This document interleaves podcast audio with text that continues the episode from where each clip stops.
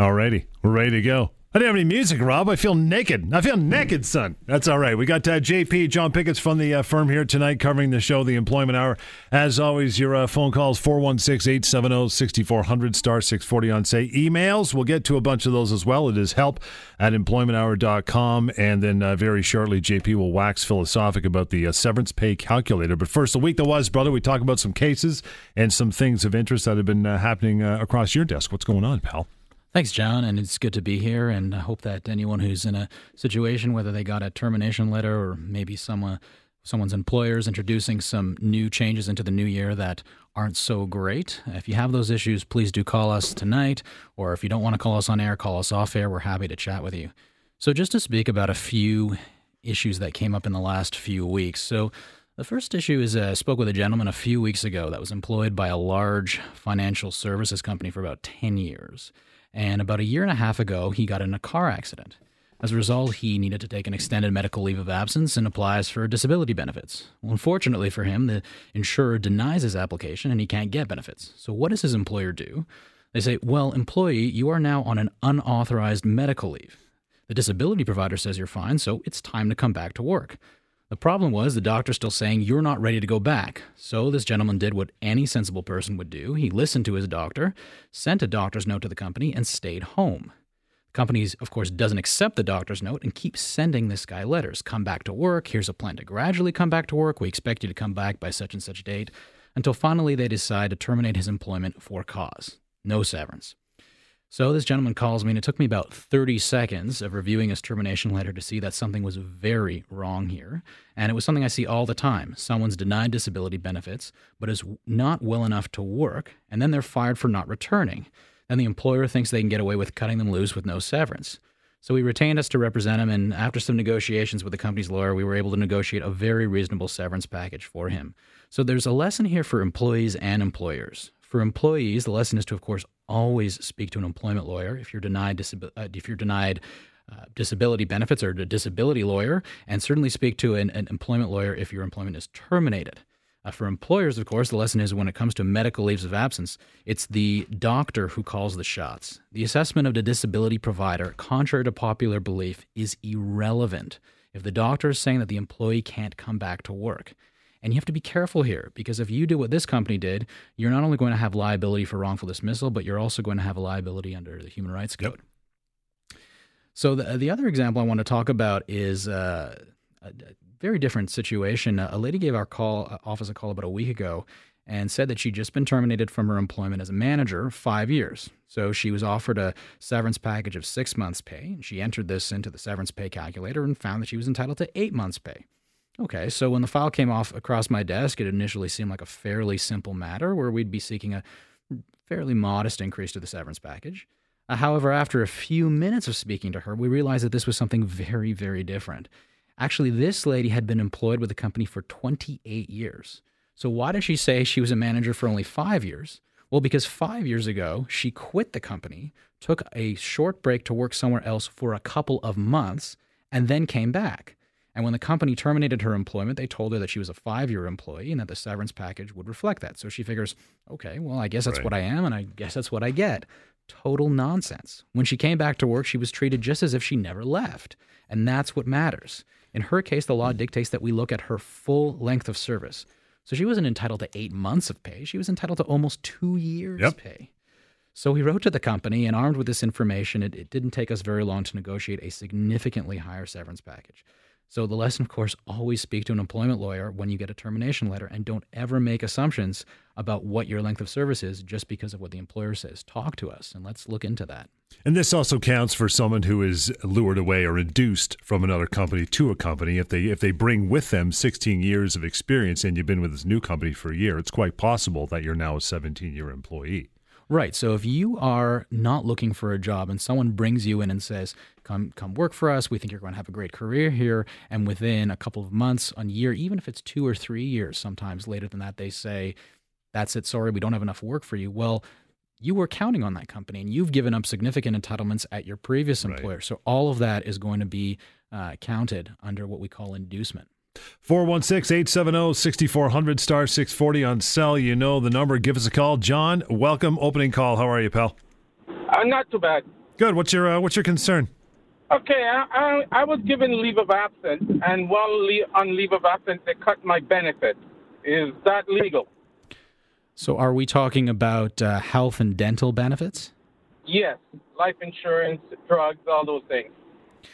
Well, often it's going to depend on what the actual policy says. Uh, but there are circumstances where if they cut off your benefits during a medical leave of absence, that can be constructive dismissal. If the employer knows you're relying on these benefits and uh, they cut them off, um, then uh, it, it, can be constructive dismissal. But the, the tricky thing is that employers also have a fairly wide latitude to change the benefits. So a lot of it is going to depend as to why they cut off your benefits. So I'd want to know a little bit more about that situation. I'd probably want to see the actual benefits policies that are uh, that your employer has with you. So I'd recommend you give us a call off air. Send us those policies by email. Let's take a look at it, and we may have a constructive dismissal in our hands. And I'd want to know what uh, what you use those benefits for as well. So definitely give us a call. John, that number one eight five five eight two one fifty nine hundred or help at employmenthour.com. Got uh, Jay on the line. Hey Jay, good evening. How are you? Doing well yourselves. Good fella. What's uh, what's going on with you tonight? Uh, well, I uh, I've been on long term disability for uh, l- little over a year and a half now uh, with pinched nerve in my neck, and uh, uh, just got an email today from my insurance company saying they've had notice from my doctor that I'm ready to attempt to return to work. Which, uh, after my wife and I going into the doctor last week to talk about how we think I'm getting worse, um, it's really quite news to me that my doctor would make that recommendation and really don't know where I'm at regarding sort of Mr. Pickens' first example there, where the doctor makes the call and uh, where I'm left. Jay, have you seen your doctor recently? Have you been to an I appointment? Saw, I saw her saw her earlier, uh, or pardon me, last week, or it might have been uh, at the end of the week before that. Uh, when I saw her, we she discussed sending a letter to the insurance company stating that she thought I was ready for a more active uh, physiotherapy and uh, strengthening program program that would hopefully get me ready to return to work. But uh, based on the very brief email that I re- had from my insurance company today, it said that uh, my doctor has indicated I'm ready to return to work for January, and uh, I need to uh, talk to talk to them about it. Now, I, I'm certainly hoping I can talk to my doctor and get and get this straightened out. But well, that's exactly given it. Hearing your hearing your first example there, as like the doctor makes the call, is like well, damn, I'm out in the middle of nowhere. They're the only doctor I have available to me. Who do I go to if they're now against me? Well, if you're seeing your doctor and you, there's a note from your doctor saying, you know what, in my professional opinion, you're ready to go back to work, I'd say you have to give it a try. But th- in your case, I think the first thing you need to do is see what's going on because if you're surprised to get this and it doesn't match with the appointment you just had with your doctor, could be a miscommunication between the doctor and the uh, provider and your employer. So I think sure. the first thing that I would do if I were you is set up an appointment with your doctor to get this straightened yep. out to say, hey, what's going on? I, where's this all coming from?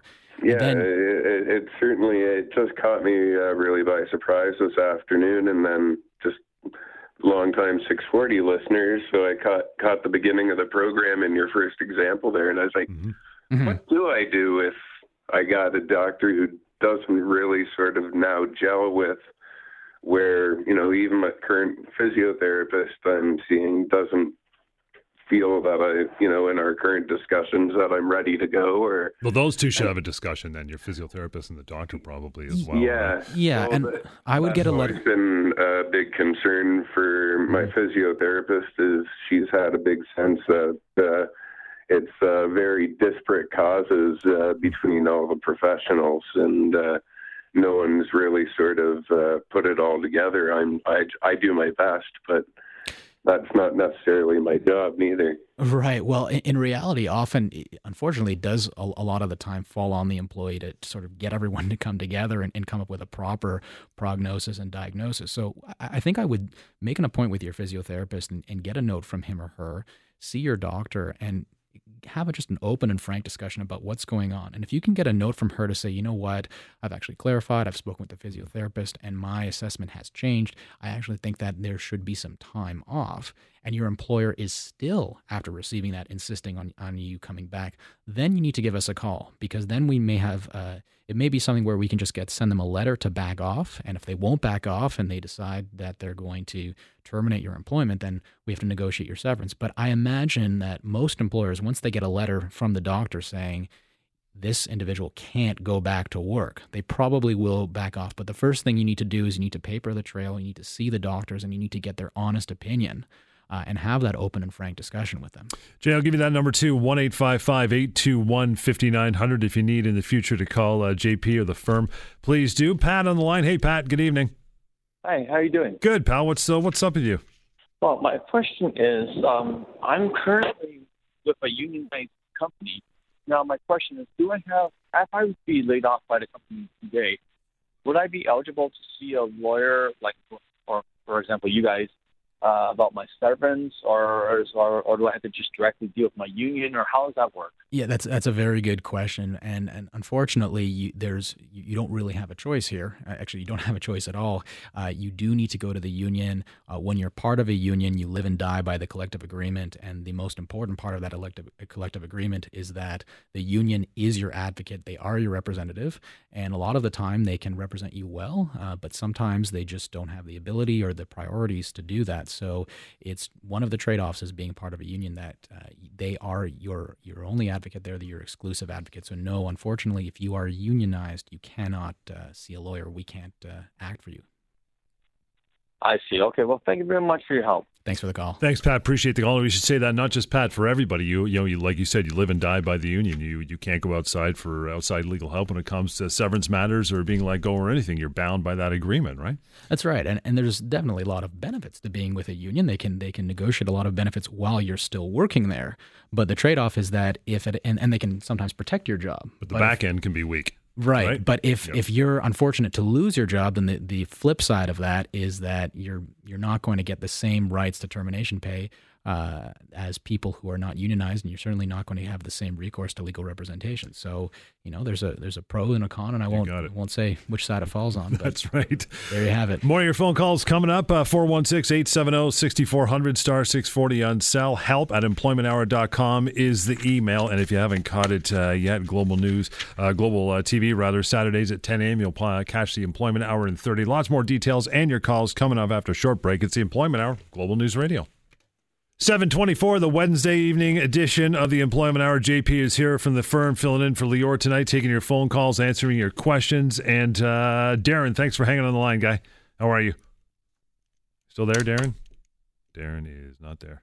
I'll put him back on hold, see if we can find Darren. Anyway, severance pay calculator. We uh, mentioned it, what, three times so far since we sat down here. Uh, JP, give me some details on it.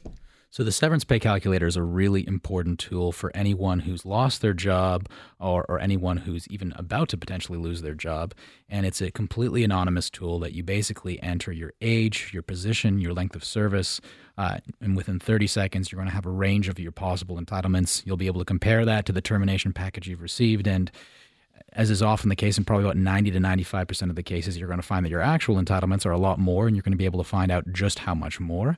And in that case, if, if it is a lot more showing on the calculator, you can give us a call at uh, ST Law and we'll help you out and, and tell you about what we can do to get you closer to what you're actually owed. You know, we often say in the show that uh, once you go through the severance pay calculator and the number comes out the bottom, then you look at your severance off, you go, wow, it's a big difference. Is this thing got a bug in it? There is no bug. It is exactly what it should be. It's your, it's your, it's your, it's your rights. It's, it's accurate. Get. It's, it's based on the, the factors that are, that go into the, the severance analysis that's done by the courts and uh, people are often surprised when they when they hear what their entitlements are and they they don't believe it until a few weeks later lo and behold we've negotiated just that for them or right. something very close to it so uh, definitely go on there it takes 30 seconds, doesn't cost anything. It's totally anonymous, nothing to lose. So, so definitely go check it out. SeverancePayCalculator.com. And if you want to, there's a button on the bottom that'll uh, pop you through to the firm, and you can continue on with uh, further contact at that point. 416 870 6400 star 640 on cell is the number to call right to about 10 to 8 this evening to get a hold of uh, JP and answer your questions here from the firm tonight. Uh, Roy, good evening. How are you? Oh, not too bad. How are you guys? Good, man. What's uh, what's going on with you? Um, well, my situation was I worked for a company for about 10 years, and there was some heavy lifting involved. Um, I did injure myself and ended up with what they call sciatica. Um, uh, the supervisor I had was sympathetic towards me as he had a bad back as well. Uh, so he basically gave me mostly work that was not heavy lifting. Um, after about oh, three years, the supervisor was replaced, and the new supervisor had no sympathy towards my, you know, my injury, um, and was starting to give me heavy lifting, and uh, was, you know, my back was acting up and whatnot. I went to the vice president of the company, who I knew well, told him the situation, and he basically said, "Look, what I could do for you, if you like, I could lay you off." And I thought, well, if this is the situation, I'll take the layoff and then I'll find another job, you know, that didn't involve heavy lifting. Um, in any case, he said, go home, I'll send the, the separation papers to you in the mail. When I received them, I had been terminated with cause. They had created a, a, a lie uh, saying I had done something which was totally untrue. So I took it to the uh, EI tribunal right. and I won my case. Okay. Um, now, I guess my question is should I have been able to receive severance from that company? Uh, okay, Roy, when did this happen? How long ago? It was about three years ago now. Okay, so that that's the unfortunate thing. If it was three years ago, uh, then you're going to be uh, beyond the limitations period in the Limitations Act. So, uh, important uh, lesson for anyone listening is that uh, there's a two-year limitation date from the day that you're terminated um, to act on your entitlements. Now, uh, if you'd only gone to the EI tribunal, then absolutely you could you could have still gone to uh, to the courts, uh, and you could have still gone to see a lawyer to, to negotiate a better severance package. But unfortunately, if it's been three years since the day that you were terminated, the, then you would be out of time. So right. So because I had won the case at the tribunal, I should have been entitled to uh, the severance. Yeah, so the, the EI tribunal process is a totally separate process. You can win your case at the EI tribunal and, and still be entitled to severance. you can lose your case at the EI tribunal and still be entitled to severance. Um, EI is a similar benefit to severance, but it's an, an entirely different statutory regime. So right. if if now I think you did the right thing by going to uh, EI. Uh, but uh, yeah, and I guess in retrospect, I, I wish we could have had this uh, discussion earlier because definitely uh, I would have uh, told you that we should go ahead and, and, get your severance. And if it had been less than two years, we we definitely could have done that. So you know, hindsight's always twenty twenty, but definitely going forward, if you or anyone else you know is in that situation, you can apply for EI and still afterwards, uh, or while you're applying for that EI process, uh, go after your severance. And I have a lot of employees who are um, doing that all the time. And the good news about EI is that the threshold, as low as the threshold is to get your severance uh, when someone has alleged causes, as, as easy it is to get past that most of the time, it's even easier to get your EI. So if you've been denied EI, don't ever sit in languish. You should always appeal that um, so that you at least have some money coming in uh, while someone like myself is working on getting you a proper severance package. 416 870 6400 star 640 on cells, the number to call through.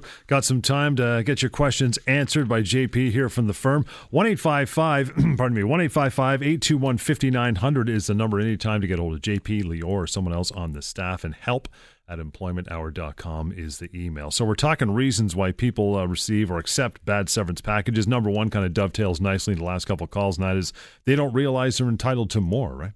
Yeah, and this one is is a real heartbreaker because some people, uh, you know, our last caller is is not alone. There's a lot of people who are in that situation who uh, sometimes call us 10, 20, 30 years after they've been terminated and say, "Hey, was would I have been entitled to more?" And usually the answer is yes. Uh, over 90% of the severance pa- offers we see are inadequate. And, and why is this? It's a simple cost benefit analysis from the employer's perspective.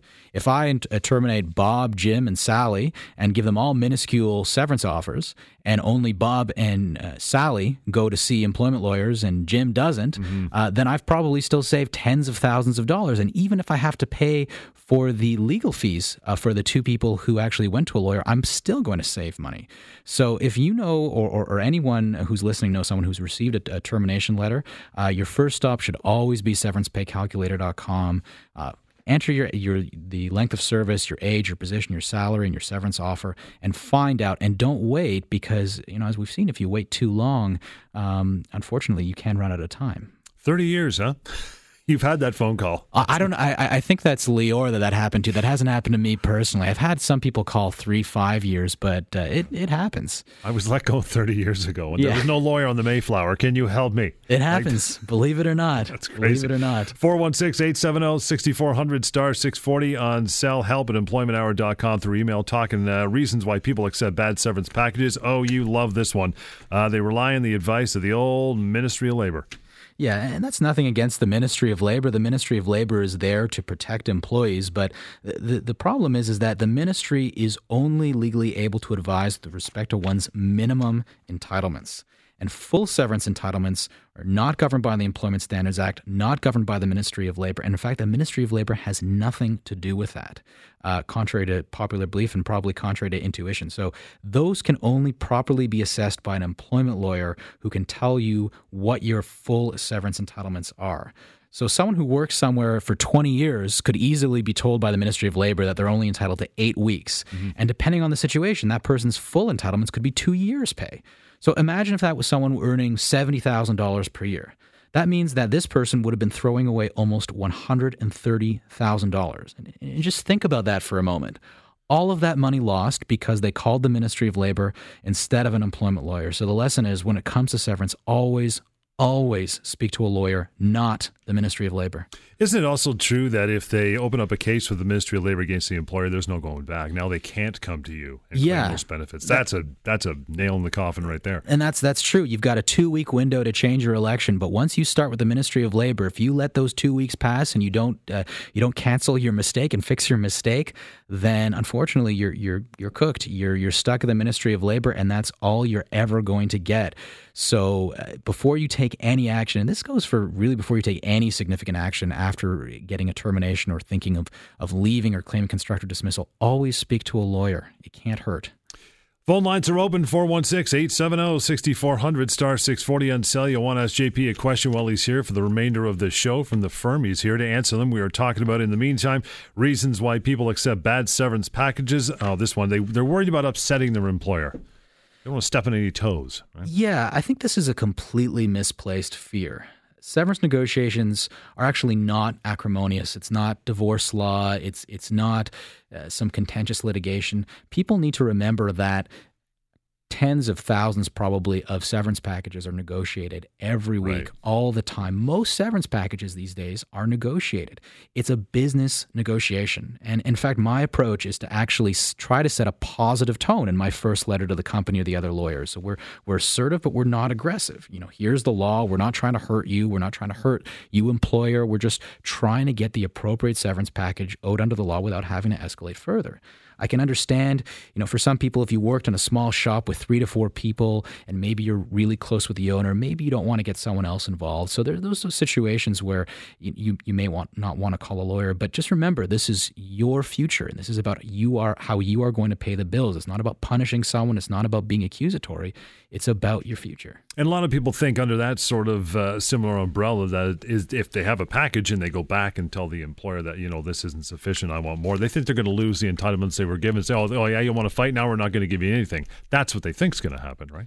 Yeah, that's what they think is going to happen, and theoretically, that that could happen. Uh, every termination letter is going to have a deadline on it, usually one to two weeks. But this deadline is meant to pressure employees and dissuade them from seeking legal advice. Now, remember that deadline is to sign the release. They want you to sign that release, and and so remember that the, the, the severance package is not being offered out of benevolence. It's not being offered out of the goodness of their heart. It's being offered because the company knows they have exposure. They know they are offering you less, probably a lot less than you're owed, and they really do want you to sign that release. So, what I always tell clients is I cannot prevent your employer from doing something incredibly stupid, like changing the severance offer because you didn't sign it by this completely arbitrary deadline. But I do this hundreds of times per year and I never see this happen because, from the employer's perspective, it just makes no sense. And uh, as someone who advises employers, I would never advise a company to pull a severance offer or change the amount being offered because a deadline was missed, even though I always advise those employers to put on a deadline so that hopefully they can get a Sure. deal before the, the employee changes their mind. But the last thing an employer wants to do is invite a lawsuit. Asking the employee to sign the release was to avoid that lawsuit. Right. And you got two years. Never, not two weeks, not Friday at five. You got two years. You've got two years, and, and you know not three or four, as, as unfortunately we learned 30. earlier, or thirty for that matter. Uh, but you do have two years. Now you don't want to wait two years because there's uh, there's strategic and tactical advantages to starting earlier rather than than later. But you you certainly don't need to act within two weeks, three weeks, or even two months. You you act whenever you're ready to. 416 870 6400 star 640 on cell. Help at employmenthour.com is the email. We'll uh, maybe get to a few of those before the end of the show. Uh, smattering of your phone calls as well. Reasons why people accept bad severance packages they were terminated for. I'm doing the air quotes. Cause. Yeah, so anyone who's listened to this show before knows that uh, establishing a, a termination for just cause is extremely difficult. Uh, the company generally has to prove that you've done something truly awful, like committing fraud or forgery, usually something dishonest that goes to the very heart of the relationship. And a lot of terminations for cause are, are on the basis of poor performance, poor fit, bad attitude. Those are almost never legal. I'd say probably one out of 100 cases that come across my desk uh, is one where the termination was actually properly for cause. It happens, but it's very rare. And in the other cases, now it's the fact that they've got to build up a case. Or, you know, they've, they've got to put you on some sort of probation program. They can't just pull the plug. Yeah, they have to they have to give you a chance to improve, particularly if it's something about performance. And even then sometimes there's other factors. So if they've been giving you a chance to improve, but all the meanwhile you've been asking for training because something new is happening or uh, there's something preventing you from being able to work because you have some kind of disability, even that may not be enough. So don't assume just because you've gotten a whole bunch of warning letters that that's the end of the story because often it's not. Often the employer's just trying to build a case when they don't really have one. Sometimes it's a misconception that they won't be able to pay for legal fees. That's why they don't want to, you know, ruffle any feathers or, or ask for better severance. What do you think about that? Yeah, that's understandable. And a lot of people assume that negotiating a severance package is going to cost them thousands of dollars and maybe put them in a worse situation than they started. And I completely understand that, but in reality, that's just not how it works. So, speaking for ST Law, for example, you know, there's numerous payment options. And by definition, most of our clients have just lost their primary source of income. So, of course, we understand that they're not going to be enthusiastic about making a big investment for legal fees. And what we always say is the last thing we want to do is stand in the way of a proper severance package because the legal fees are too high. There is always a way uh, for it to make sense. Help at employmenthour.com is email. We'll bounce over to one from Chris writes in says I'm a supervisor at a manufacturing plant and was just fired from my job of 15 years. It happened a few months after a new company took over.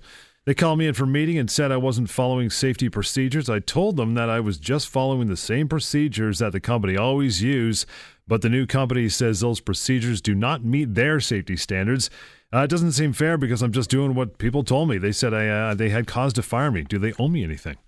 Yeah, excellent question, and, and similar to a lot of situations that I've seen before.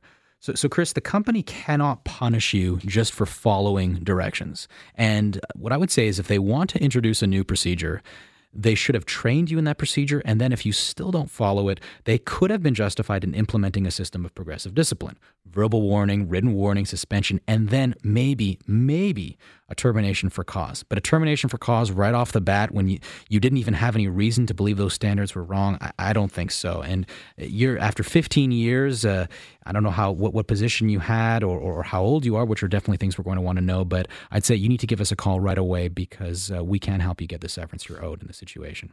416 870 6400 star 640 on cell. I think it's interesting to note, too. You mentioned there about the, the company, what they could have and should have done is get a, uh, you know, start written warnings, uh, verbal warnings.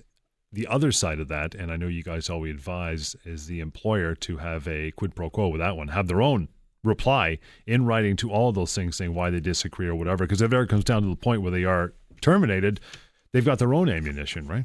Right. Well, in Chris's case, the, the obvious thing that the, the employer should have done is train people on your new procedure. You, Right. you- if someone's following a procedure for years, how can you possibly fault them for that?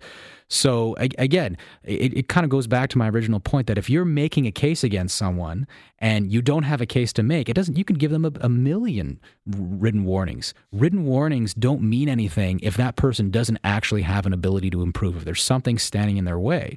So as an employee, what you want to do is you want to make a record of that because what what I say is if it's not in writing, effectively it doesn't exist.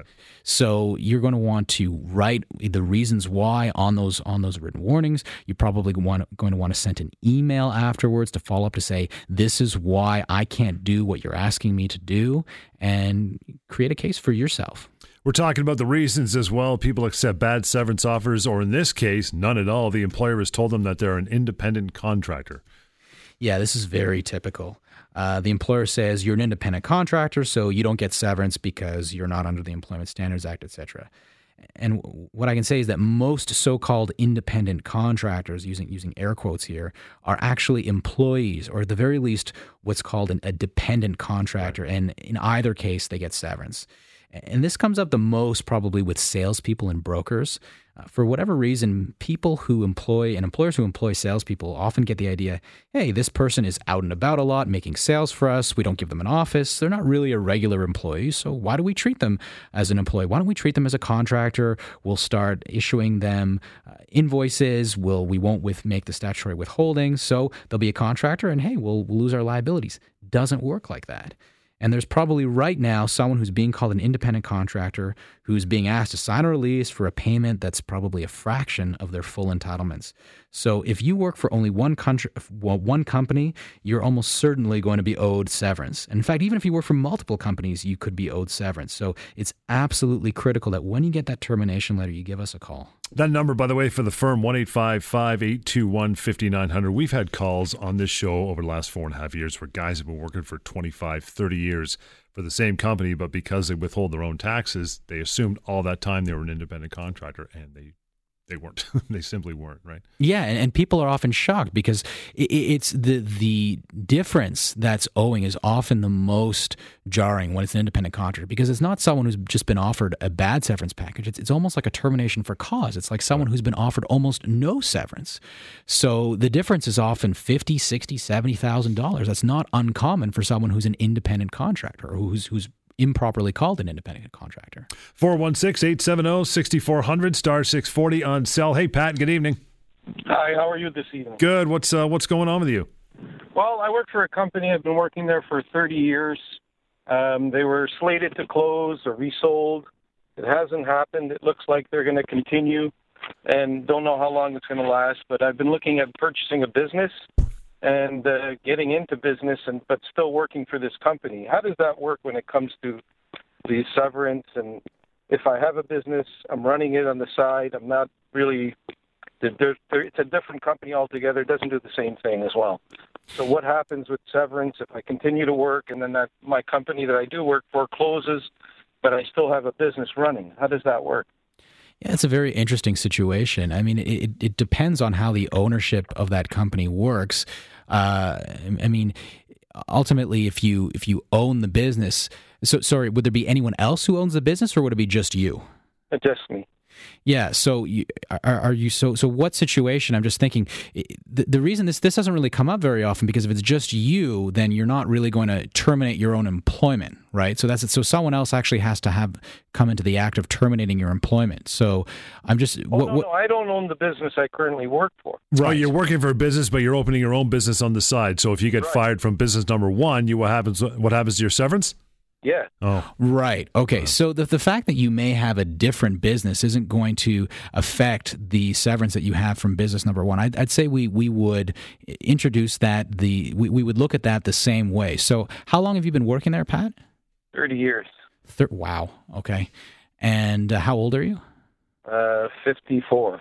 And uh, what uh, what was your what's your position there? Uh, I'm in the uh, engineering. Okay, so someone like you could easily be owed two years of your pay. So here's what I want you to do, Pat. Give us a call off here. I want to hear more about this. I want to hear more about the other business, and uh, your your termination entitlements could be very very significant. in a case like this, uh, after 30 years, wow, my goodness, uh, you, definitely we should talk about this and uh, figure out what you're what you're owed here and um, and what what we should do to to get you there. And I think we will. Okay, thanks very much. Thank Thanks, you. Pat. I appreciate that. It's 1 821 5900. That's an interesting case because if he's got his own business up and running, we assume he's making income. The point of severance is to bridge the gap between that and your next job. Would it reduce his severance because of that? Right. So the way it works is that you're, you're supposed to be made whole over a right. certain period of time. So if you had already been running a business prior to the date that you lose your job, none of that income is going to matter. Now, if you start running a new business and you start making money in that new business, then yes, that is going to be credited back to the employer. So, one of the things that I'm definitely going to be speaking about with Pat is the timing of that new business, how much he's earning in that new business, because maybe he's earning part of his income, but not all of it. So, that could reduce his severance, but after 30 years, that's probably still even even taking into account uh, whatever discount for whatever he's earning in the new job, uh, unless he is earning something that he was not earning before, and it fully uh, accounts for the income that he was making with his old job. It's still going to be very significant. So I, would be surprised uh, if uh, if there isn't a, a quite significant severance yeah. package to be negotiated there. We were talking about uh, the reasons people accept bad severance packages. The last point on this one is they believe that uh, you know getting a better package is going to take months or years, and it's going to be a, a real pain, right? Yeah, well, not always the case. The vast, vast majority of severance packages can be negotiated in a matter of weeks. And that often means that the employee is actually not going to get any gap in income because they're going to have to pay the minimum severance amounts while your, your severance is going to be negotiated. If for some reason those run out, you're still going to be entitled to EI, uh, which off in many cases employees don't even need to resort to. So often you you really don't feel it at all. You right. just uh, you're you're working, you're getting paid, or maybe you're not working and you're still getting paid. We negotiate your severance in the background, and then you have that income security for however long it's going to take you to find a new job. Everybody assume it's you know this lengthy court battle that you see on TV. It's just it's not the case with employment. It's a completely different animal generally. No, like I was saying earlier, most severance packages these days are probably negotiated. It's it's a very very common thing. We'll uh, we'll take it from there, my friend. If you're on the line, hang on. We'll get to you off air, but we got to get back to on point with Alex Pierson. Uh, the number to call one eight five five eight two one fifty nine hundred. It is help at employmenthour.com through email. And if you haven't tried it yet, the severance pay calculator, that is severancepaycalculator.com. In addition to our nightly shows here on uh, Global News Radio, you will catch uh, Employment Hour in 30. That is on Global TV Saturday mornings at 10 a.m. JP, nicely, nicely, uh, nicely done, sir. Lior should be scared. I think. I don't think he's scared. No, well, he runs the joint, so maybe not, right? Yeah, yeah, he he does run the joint. Till next time, the Employment Hour right here, Global News Radio.